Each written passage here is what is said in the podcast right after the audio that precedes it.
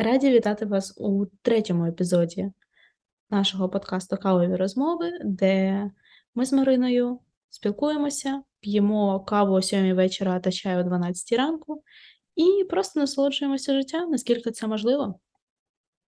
Всім привіт! Давно не чулися. На щастя, ви мене не бачите, бо я сьогодні розчіску в руки не брала. А, так. Так, Так. що всіх вітаємо. Угу. Марино, минуло три місяці з попереднього випуску подкасту. Твій е, основний хайлайт за цей період, що б ти дуже сильно хотіла сказати, якщо хочеш.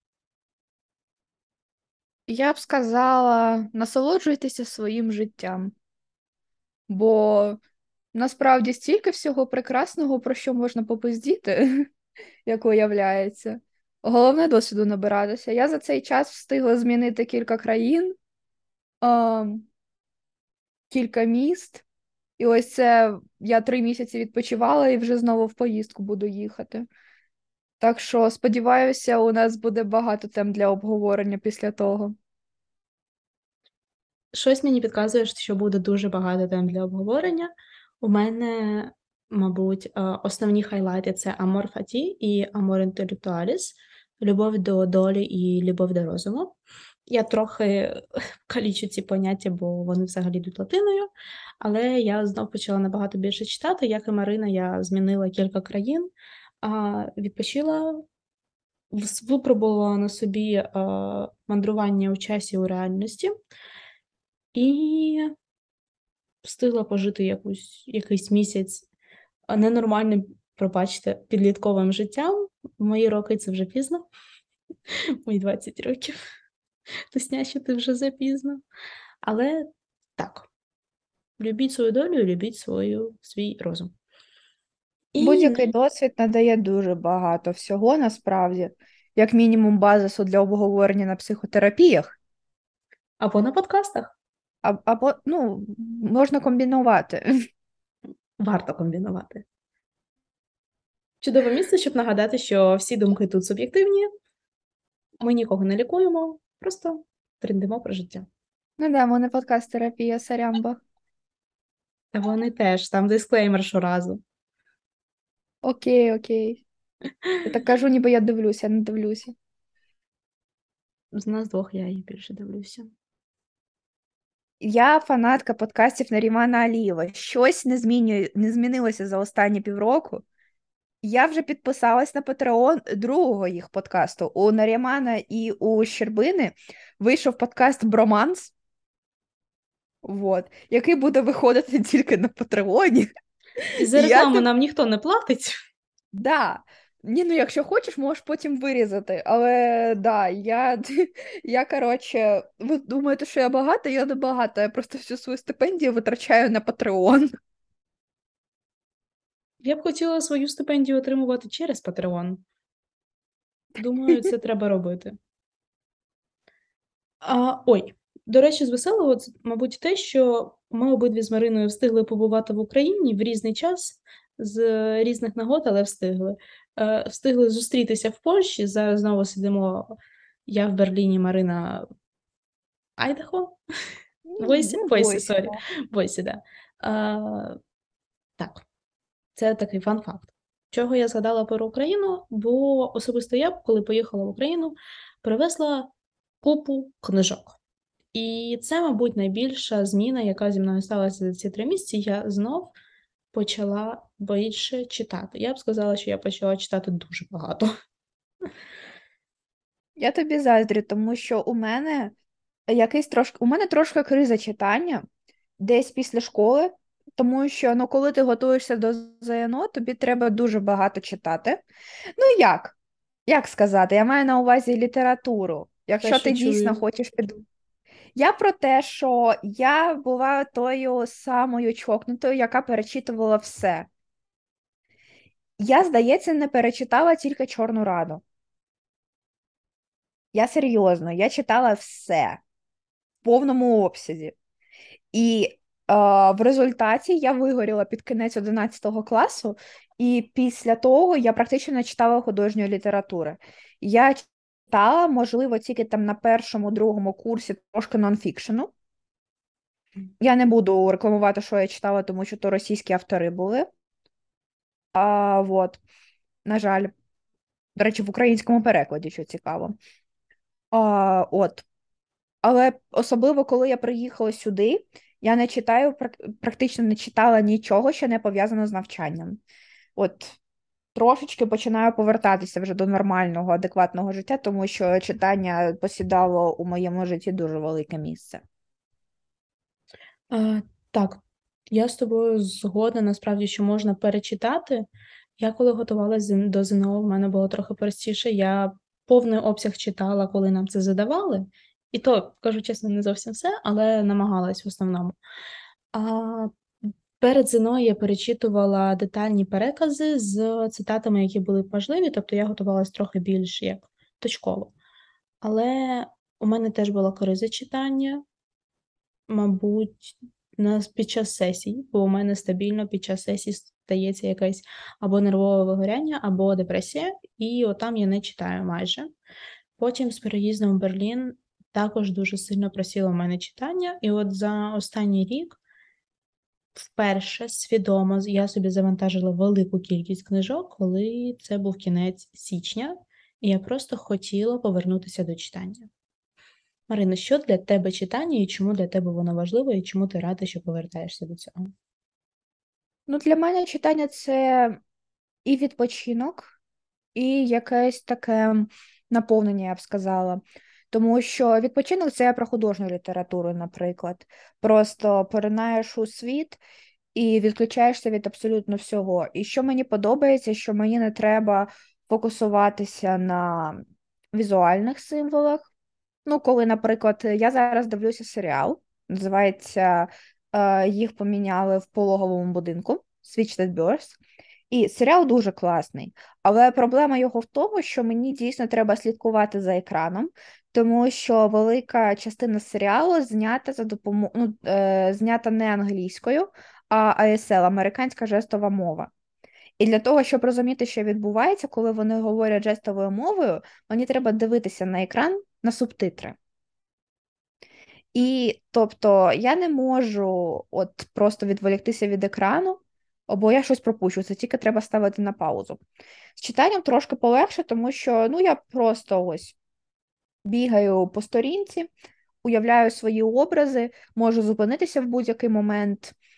Мені трошки в цьому плані легше. І плюс більше, я б сказала, свободи якоїсь уяви.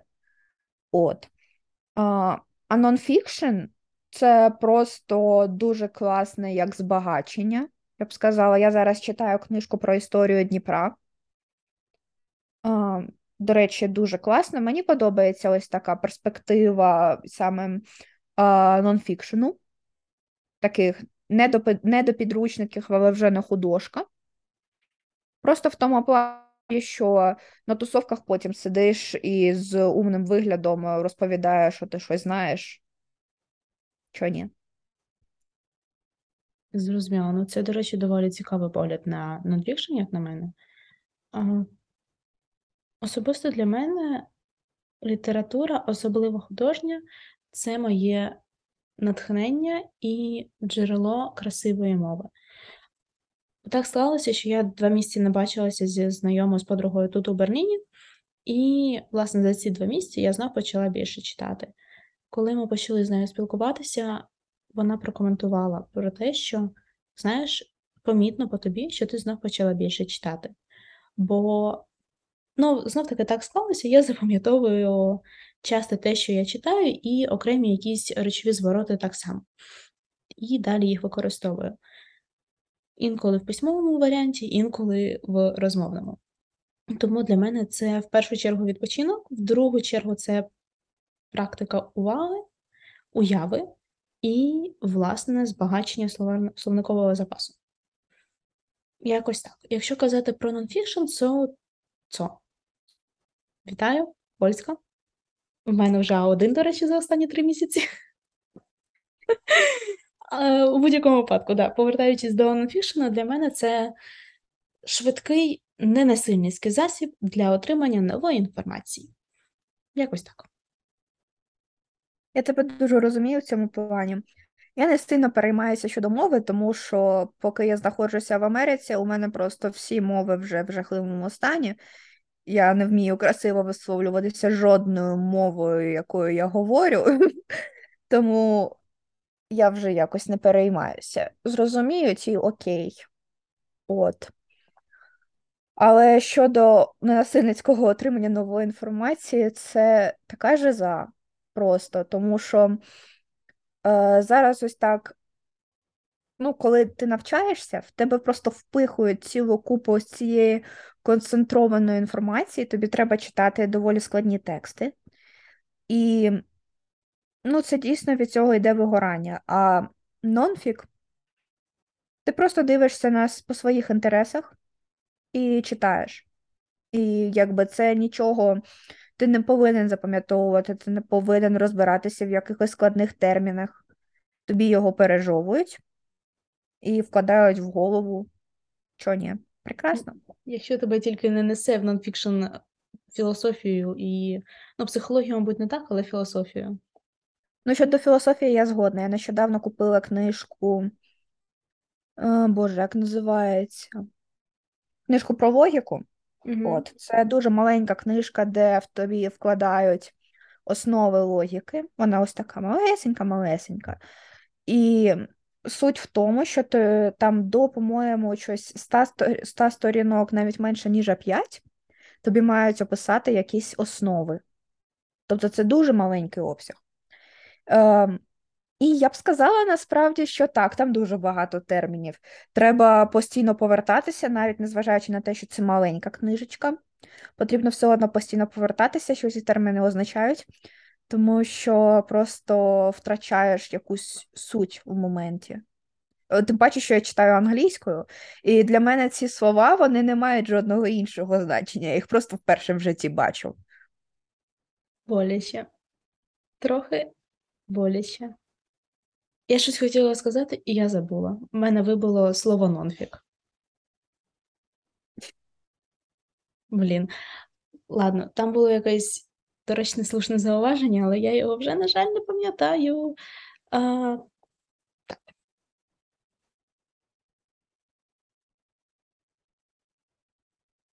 Ось у нас подкаст пішов по пизді. та ні, все нормально, я тебе прошу. Коротше, можна цю фразу, що я сказала так на початок, просто щось у нас подкаст пішов по пизді. Ти її повторюєш другий раз, щоб мені було зручно її вставити. Я зрозуміла, дякую. Ай. Ну, коротше кажучи, у мене головне питання для тебе, Марина, їх два насправді. А художня література, саме художня, не нонфікшн, це відпочинок чи джерело знань? Я б сказала, що це і те, і інше. Все дуже залежить від того, яку літературу ти читаєш і з якою метою. Тобто, е, я читаю в основному художку для відпочинку. Але дуже багато все ж таки ти можеш ідеї з цього взяти, з того, як люди в цих історіях між собою взаємодіють, якісь підтексти, які автор вкладає. І, як на мене, все дуже залежить від того, як ти це сприймаєш. Тобто, якщо людина хоче знайти якесь е, джерело інформації, це не буде інформація фактична, це буде більше якісь світоглядні, я б сказала, моменти. Тобто якісь думки, які поділяєш на життя з персонажами. Як на мене, це те, що можна знайти в художці. Хоча, я не знаю, може, якщо ти читаєш якогось Доріана Грея умовного, е, і там будуть якісь думки про гедонізм, ти зацікавишся і почнеш читати про гедонізм умовно. Тобто це може бути джерелом фактичної інформації. У мене так і відбувається частіше за все. Я минулого, позаминулого року так зачепилася за психологію. Цього року я по ходу так чіпляюся за філософію. Окей, і виходячи з цього, є ще питання, на твою думку, чи важлива художня література? Я б сказала так, це дуже сильно залежить від людини, особисто для мене. Тобто я не розділяю думку, що людина, яка не читає, не може бути розумною.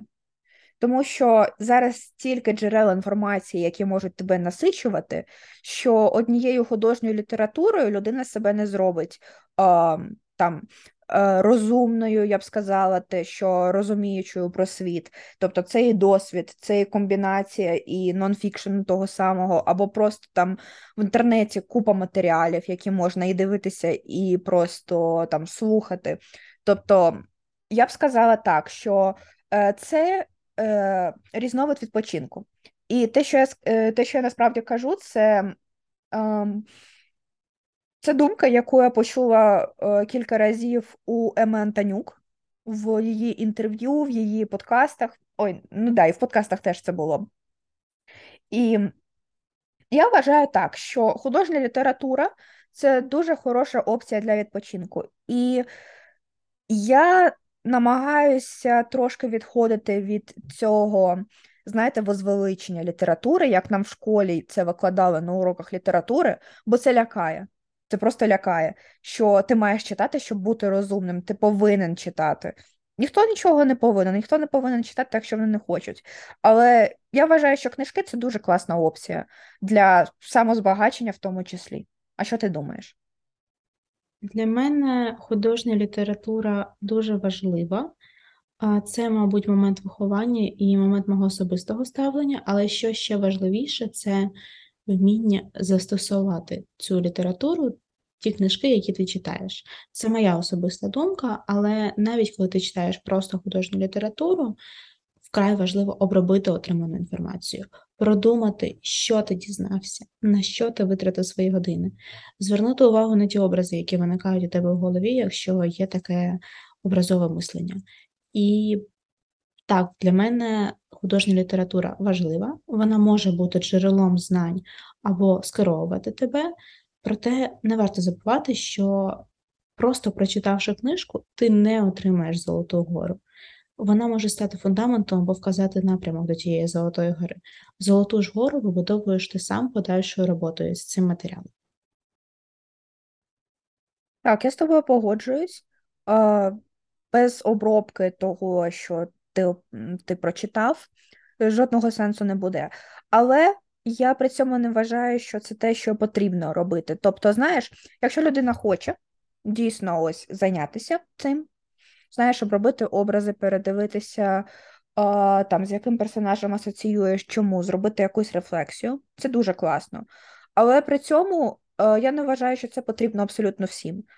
Тобто, якщо Хтось читає просто як опція для проведення часу, чого ні, теж прекрасно. Тобто, можливо, десь на підкорку це щось відкладе. А якщо ні, то це теж прекрасне хобі. Коли людина в'яже, це прекрасно. Коли людина читає, це прекрасно. Коли людина дивиться серіал, це прекрасно. Так, я в цьому плані з тобою згодна, прекрасно все, ще є конструктивним, а не деструктивним. А говорячи про серіали, ти.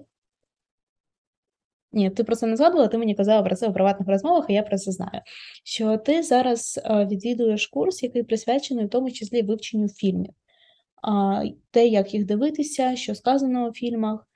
Е, відповідно, у мене до тебе аналогічне питання щодо саме фільмографії. Як ти вважаєш, чи художні фільми можуть стати джерелом знань? Так, Художні фільми можуть знати стати джерелом знань, але таке ж також дуже залежить від того, яке кіно ти дивишся. Тобто, умовно, якщо це якась, е, ну знаєте, ось ці сміттєві комедії, там, умовно скажене весілля, я не знаю, що це може дати, але це опція відпочинку, комусь подобається окей, я не поділяю, якщо чесно, для себе, але і не засуджую тих, хто це дивиться.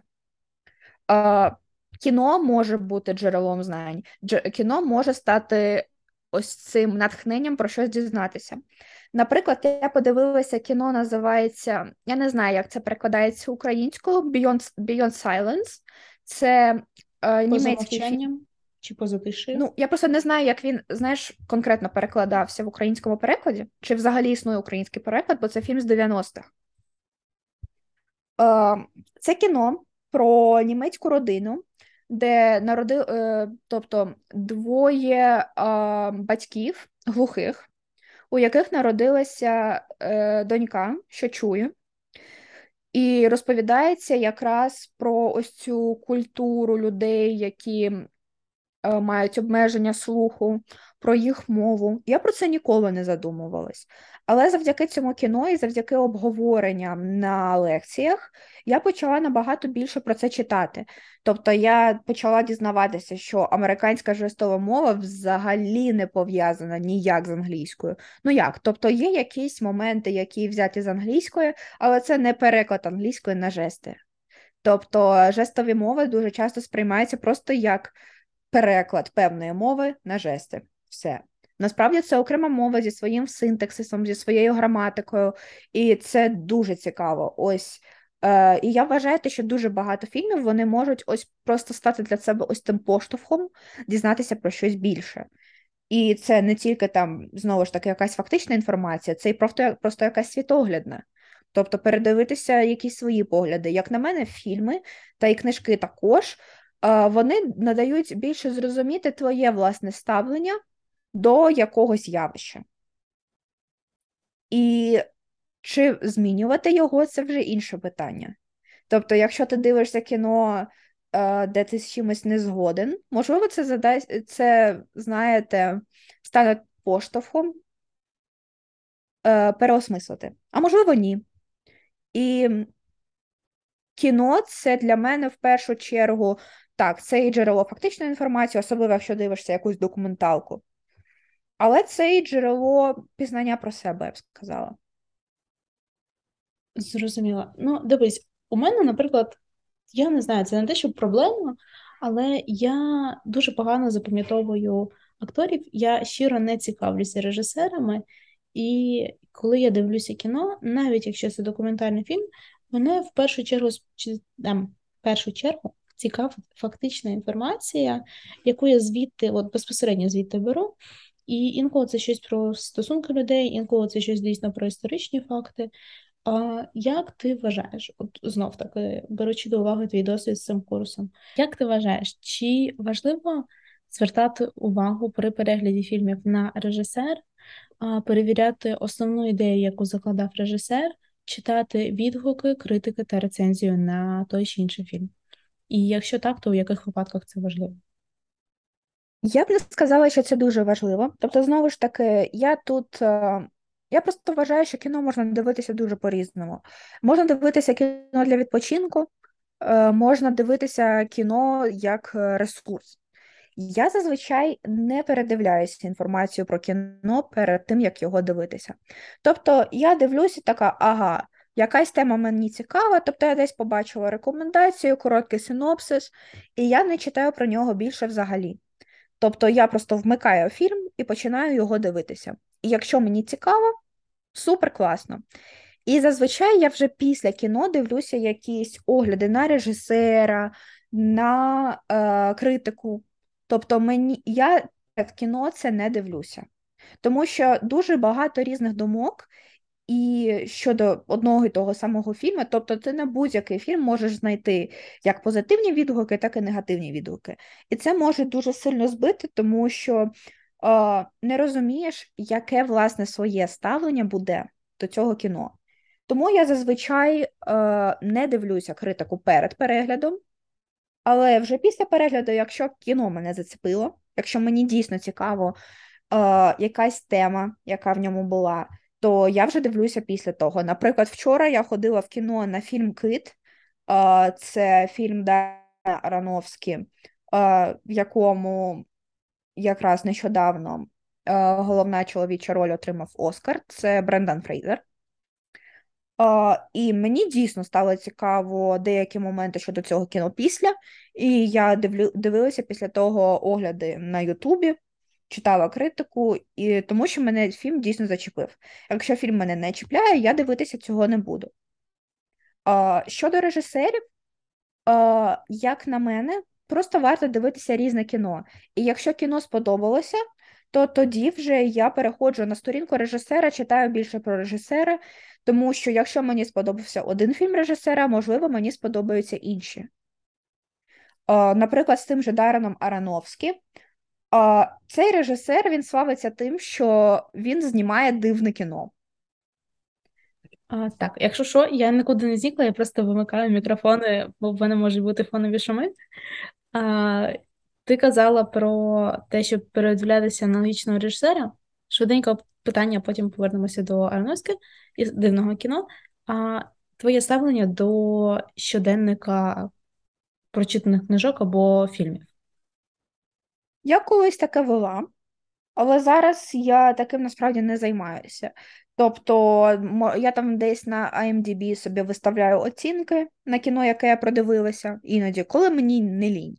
Я колись давно цим займалася на кінопоїзку, зараз, звісно, ні.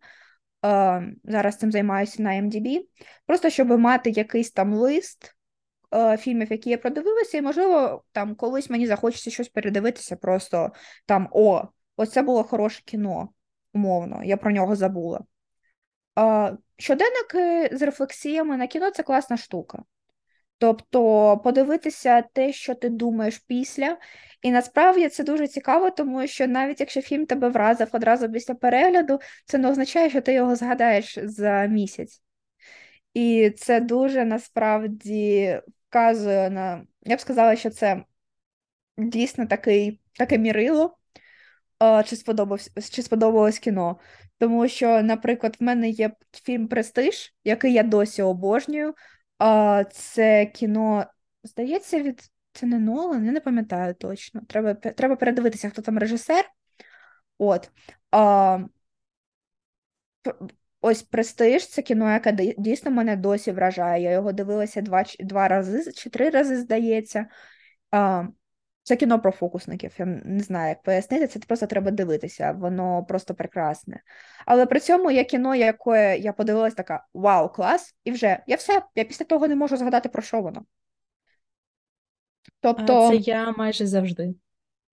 Ну, я ось дуже важко відповідаю на питання про улюблені фільми з книжками трохи полегше, але все одно.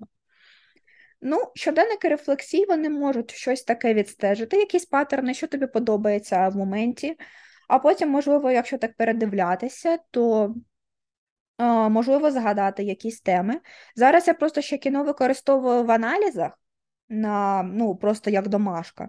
Мені треба використовувати теми з кіно, е, тому для мене важливо ось відслідковувати, що я власне думаю про різні фільми. Але знову ж таки, якщо ви дивитеся кіно, просто ось о, є вільний вечір, не обтяжуючи себе думками. Щоденник рефлексії, знову ж таки, це дуже ну, це дуже не обов'язкова річ, як і з книжками. Але, як на мене, це дуже цікаво, якщо хочеться зрозуміти, що власне вам подобається. От, що ти думаєш? Я так, У тебе з кіно трошки складніші стосунки, так? Так, для мене кіно завжди було і є якимось джерелом відпочинку. Насправді, джерелом, що я зморознула? Коротше, методом. Я коли дивлюся кіно, я відпочиваю. А оці всі, да, оці всі. Ми вже визначились, яке сполучення звуків для мене складне. Так от, підліткові мелодрами, на які часто дуже багато а, негативних відгуків від критиків, для мене це реально найкращий метод відпочинку, коли емоційно я на якомусь нулі. Просто дивишся на оці всі підліткові драми у стосунках і розумієш, що твоє життя, в принципі, нормальне, у твоєму житті такого тобі не треба. Ну, це моє ставлення до кіно. А Інколи я дуже люблю дивитися кіно як моделі поведінки, як зразки моделей поведінки поведінки. Я через це передивилася форс-мажори з величезним задоволенням, бо там є деякі моменти, які мені дуже подобаються, і ще з парою серіалів. Тобто, ще важливо розуміти, що я мені складніше дивитися частіше за все фільми, аніж серіали через тривалість серії.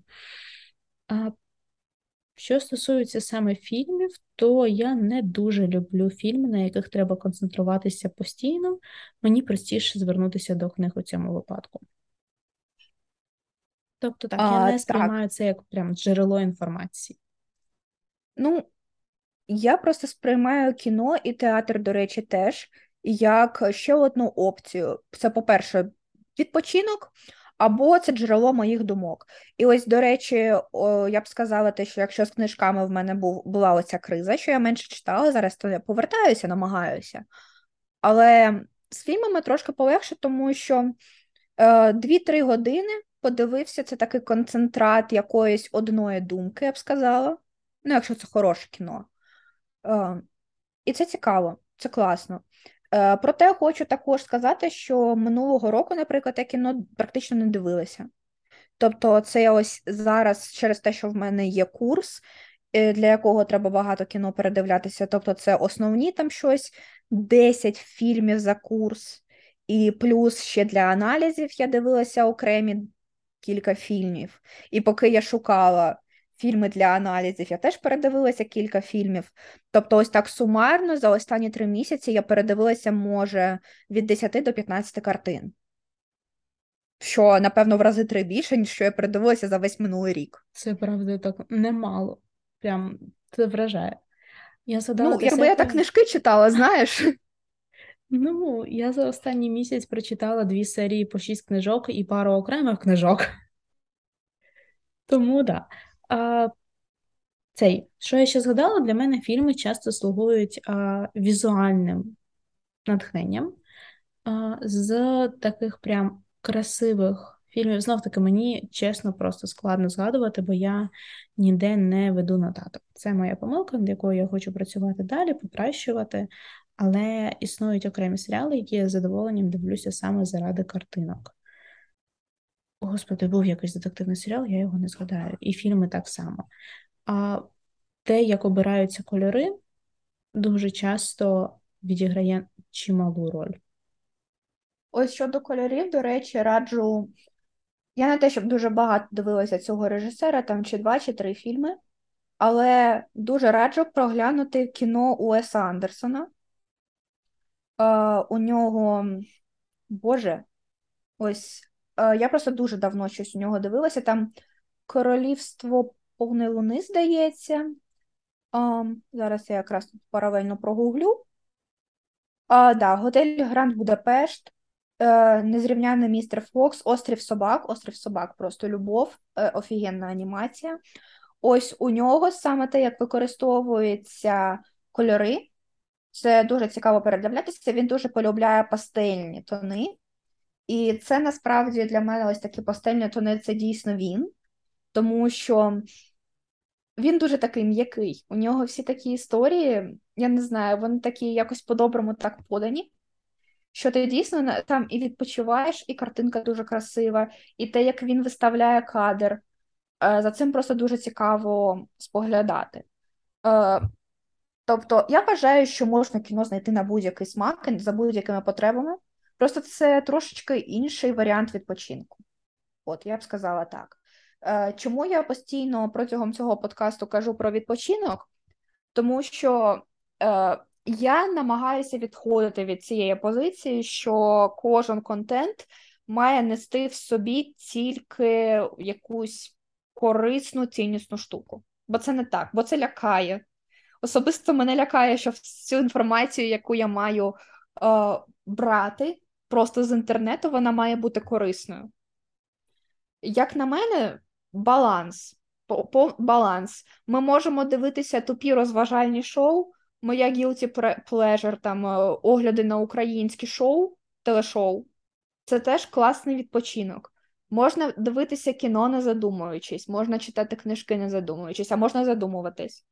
І просто я вважаю, що мистецтво його можна, воно просто настільки, настільки багато ось цих шарів, що на одному з них сконцентровуватися це трошки.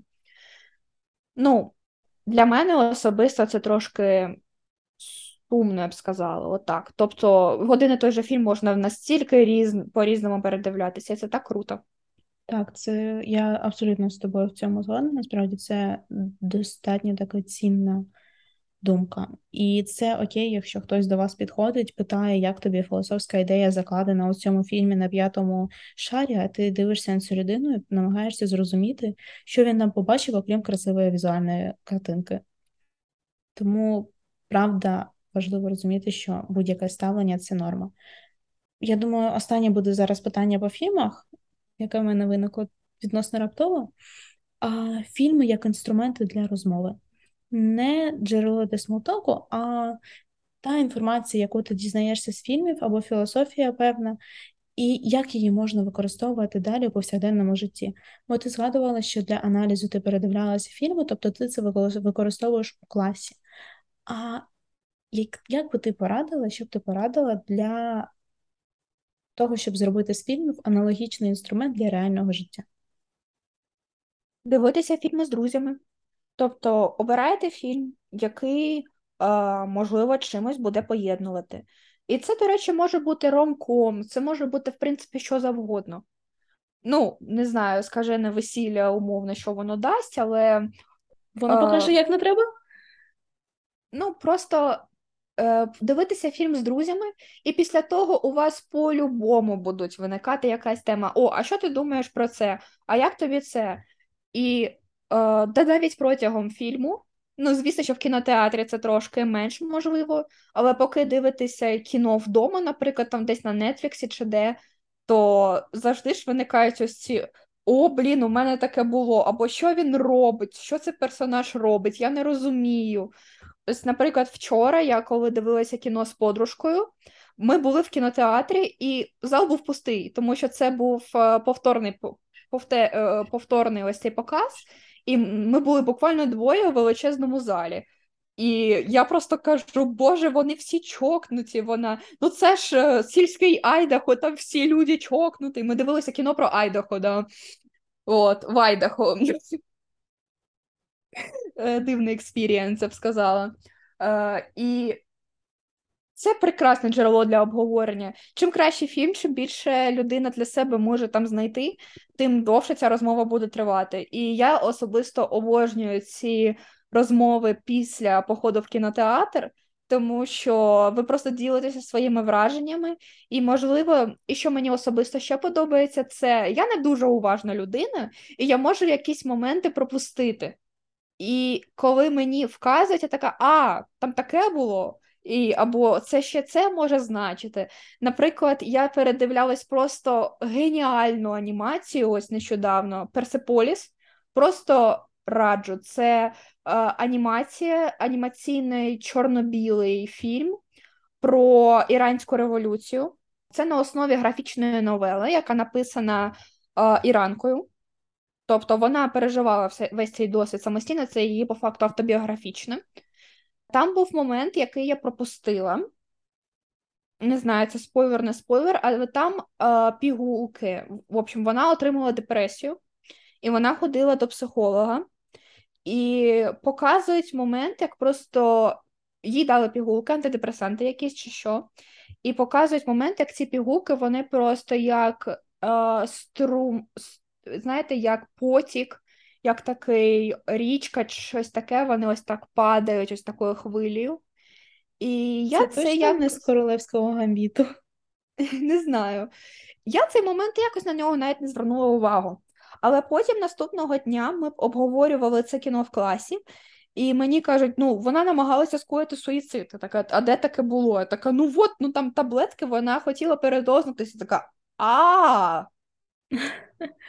Я зрозуміла. До речі, трохи відвертаючись назад, коли я казала про естетику, я згадала, що принаймні королевський гамбіт це дійсно приклад особисто для мене дуже красивого, красивої кольорокорекції.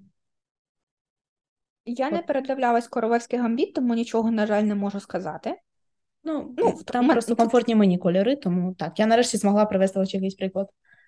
Ну, ось треба подивитися королевського гамбіта, бо коли у мене просто є така проблема, що якщо якийсь якийсь серіал, в основному це з серіалами, якщо вони стають занадто популярними, особливо там десь TikTok, просто кожен другий, я не хочу його дивитися. Я не дивилася цю вашу Венздей, наприклад, бо її я просто не дивилася Ю. Ну, ти. Я його не дивилась. Що? Ю. Серіал Ю називається. Навіть не знаю про такий. Ну, зараз я просто TikTok на кампусі забанили. Я тепер не в курсі, що в цих ваших тік-атаках. Так що. Я просто багато де про це чула, і все, я не в Тіктоці його заходила. Ну, ось я так не дивилася королевського гамбіта, Венздей, і, здається, ще декілька серіалів таких було. Тобто, у мене з цим така трошечки проблема. Але я дивилася гру в кальмара в свій час. Тобто, десь я на хайп зловилася. Е, Як там? Венздей Хагівагі в грі кальмара. Хто, хто знає, той знає. Господи, не нагадуй. Герої, яких обожнюють діти. Ой, до речі, є тоді пропозиція дійсно е, влаштувати перегляд посерійно, поепізодично королевського гамбіту його обговорювати. Можливо, хтось захоче долучитися, коментарі, наші приватні повідомлення, сторінки в інстаграмі до ваших послуг, якщо Марина мене не пошле. Я за. Я ще буду дивитися Ванда Віжн, тому що я це його, я ж підписниця Нарімана Алієва, і у нього є серіальний клуб. Марина, ще одна рекламна інтеграція, за яку нам не платять, і ти підеш домовлятися про піар. Ой, та хто це його? Нарімана Алієва, по-моєму, сильно і піарити не треба, йому, йому і так нормально. Ти домовляєшся за піару Нарімана Алієва нашого подкасту. Я подумаю. Окей. А, так, зараз буде дуже різка зміна, мабуть, теми. Чи ні? Давай трохи підсумуємо книжкову фільмову частину, бо далі буде біль і фія, феміністок, українок. А, підсумовуючи книжкову фільмову тему. А твої топ-3 фільми для того, щоб почати усвідомлено дивитися кіно? А, добре, я б сказала, це а, Персеполіс, про який я сьогодні згадувала. А, також, що мені ще сподобалося? Раджу подивитися а, українське кіно також. А, ну, наприклад, а, окей, тут буде три на вибір. Додому Нарімана Алієва. Привіт. А потім а, я, я працюю на цвинтарі і Щедрик. Ось щось із цього трьох. Багато для аналізу, особливо в сучас, в сучасності. Ось правда. І третє, я б сказала, спробуйте, я не знаю, чи є це десь в перекладі, але, наприклад, Beyond Silence, він дуже класний. Або його ремейк називається Кода. Це американський ремейк. Ось це всі ці фільми об'єднує маргіналізація культур. Тобто, це ті кіно, які я дивилася для класу. Їх доволі легко аналізувати в тому плані, що це взаємодія між, я б сказала, пригнобленими в певною мірою і е, більшістю. Також це про усвідомлення себе. І тому, оскільки ці фільми вони мають дуже багато ось цих шарів, там просто є про що подумати на різних рівнях. Е, ось я би радила подивитися ці три, і під час перегляду просто намагатися відповісти на кілька моментів. Які моменти повторюються в кіно? Можливо, режисер звертає увагу на конкретний предмет чи конкретну ідею. Наприклад, в киті це була пташка, яка харчувалася з блюдця. Тобто, подумайте, про що це може означати. Якісь символи, наприклад, якісь е, також предмети, які означають щось е, велике для персонажей. Якась тема, можливо, як кадр вистроєний. Навіть просто, наприклад, що хтось дивиться зверху на іншого персонажа, або, знаєте, ракурс такий, що один персонаж здається вищим, це показує силу тобто владу одного персонажа і умовно пригнобленість іншого. І просто під час кіно сидіти з ось нотатками і писати, що ви думаєте, що в процесі думаєте. Це не має бути щось дуже змістовне. Просто якась думка виникла: а, цей чувак комуніст, або у нього, я не знаю, він схожий мені на такого-то політика. Знаєте? І після кіно відповісти, що вам сподобалось, не сподобалось, про що це кіно, е, і як воно можливо вкладається в ваш світогляд. Тобто, що контрастувало з вашими ідеями, що ні. І можливо, і особливо, якщо вас зацікавило щось конкретне в кіно, режисер, постановка, костюми, не знаю, просто тематика, та, наприклад, умовний не знаю, умовна Польща, поляки, наприклад. Почніть читати про це, шукайте критику на кіно, шукайте режисера, подивіться, що цей режисер ще зробив. І я вважаю, що цього це це звучить дуже багато, але насправді це займає хвилин 10-15 після кіно. Це це, не це не багато часу.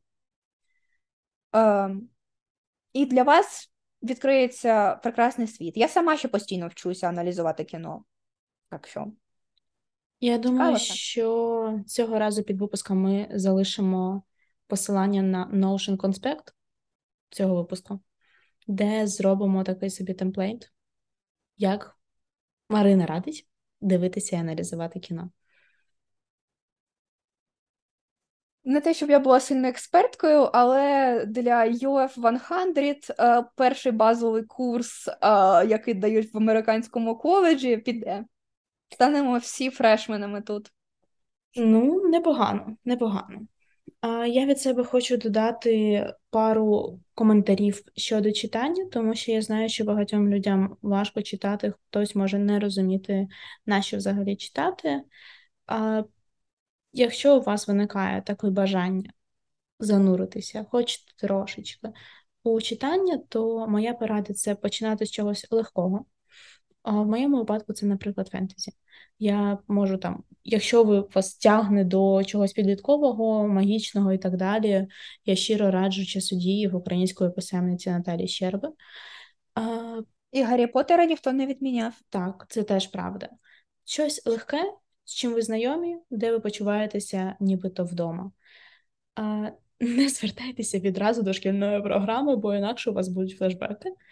А, Момент один. Момент. Да, і я хочу додати: е, спробуйте новели.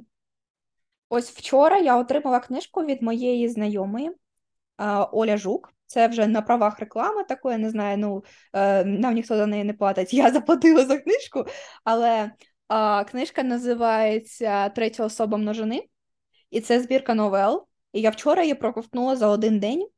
І якщо вас лякають великі романи, я дійсно раджу спробувати новели. Одна, дві, три сторінки, і це такий концентрат. Тобто, я, у мене є проблеми з концентрацією уваги, але на новели цього вистачає. Тобто, якщо вас лякає обсяг, Спробуйте почати з новел. У Рея Бредбері вони є. Вони є у О. Генрі, наприклад. Ось. Можете пошукати. Марина, яка радить шкільну програму. Ну, sorry. Але ж вони вони легкі, вони дійсно легкі. Так, Я, я пам'ятаю, просто мені колись останній лист сподобався. Так. От. Спробуйте новели. Ось Оля Жук це не цей, це не шкільна програма. А може колись стане, хто знає. Тому так, починайте з чогось легкого. У кожного легке воно своє. Виділяйте якийсь конкретний таймфрейм, коли ви будете це робити. Наприклад, у мене це шкідлива звичка, яка йде з дитинства, але я коли їм, я читаю. Я про це зараз згадала. Книжки полетіли просто, як я не знаю що, і як не дивно, але я почала більш усвідомлено їсти.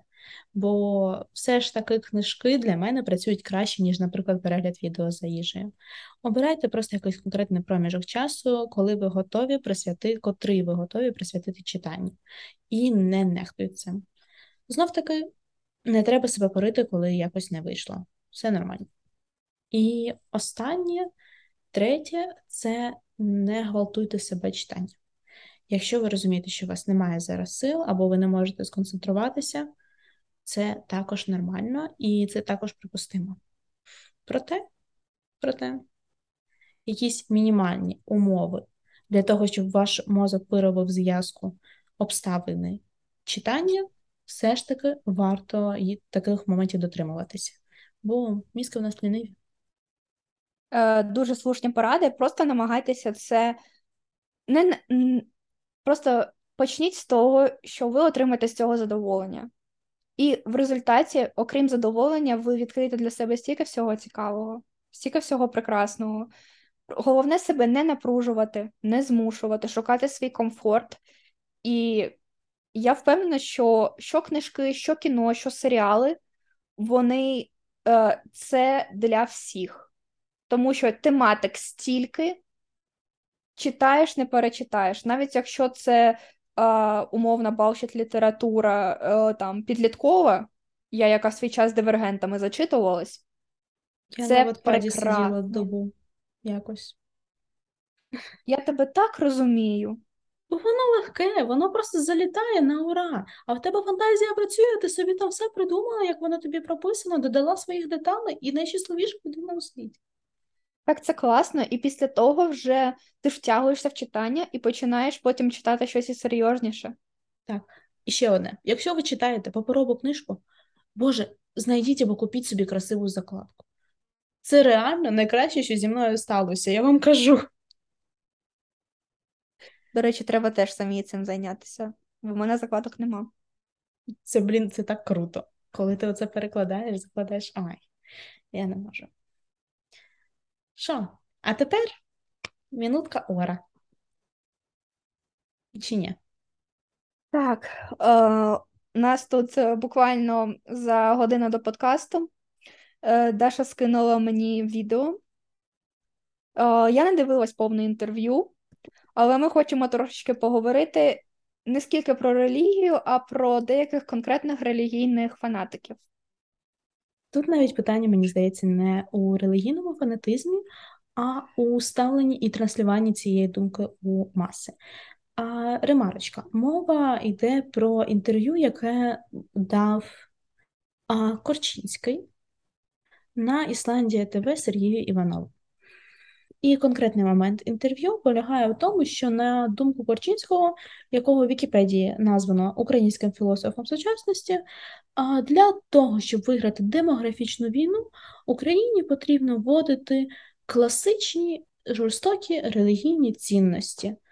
А, І це звучить з його вуст так, наче а, враховуючи, що там ще йде пропагування заборони абортів і ортодоксальності, ставляться, наприклад, е, у приклад ортодоксальні євреї і арабські країни, це звучить так, що а вітаємо у світі, де жінка нічого не значить, де головна її роль це народжувати, і лише релігія нас приведе до перемоги у демографічній війні.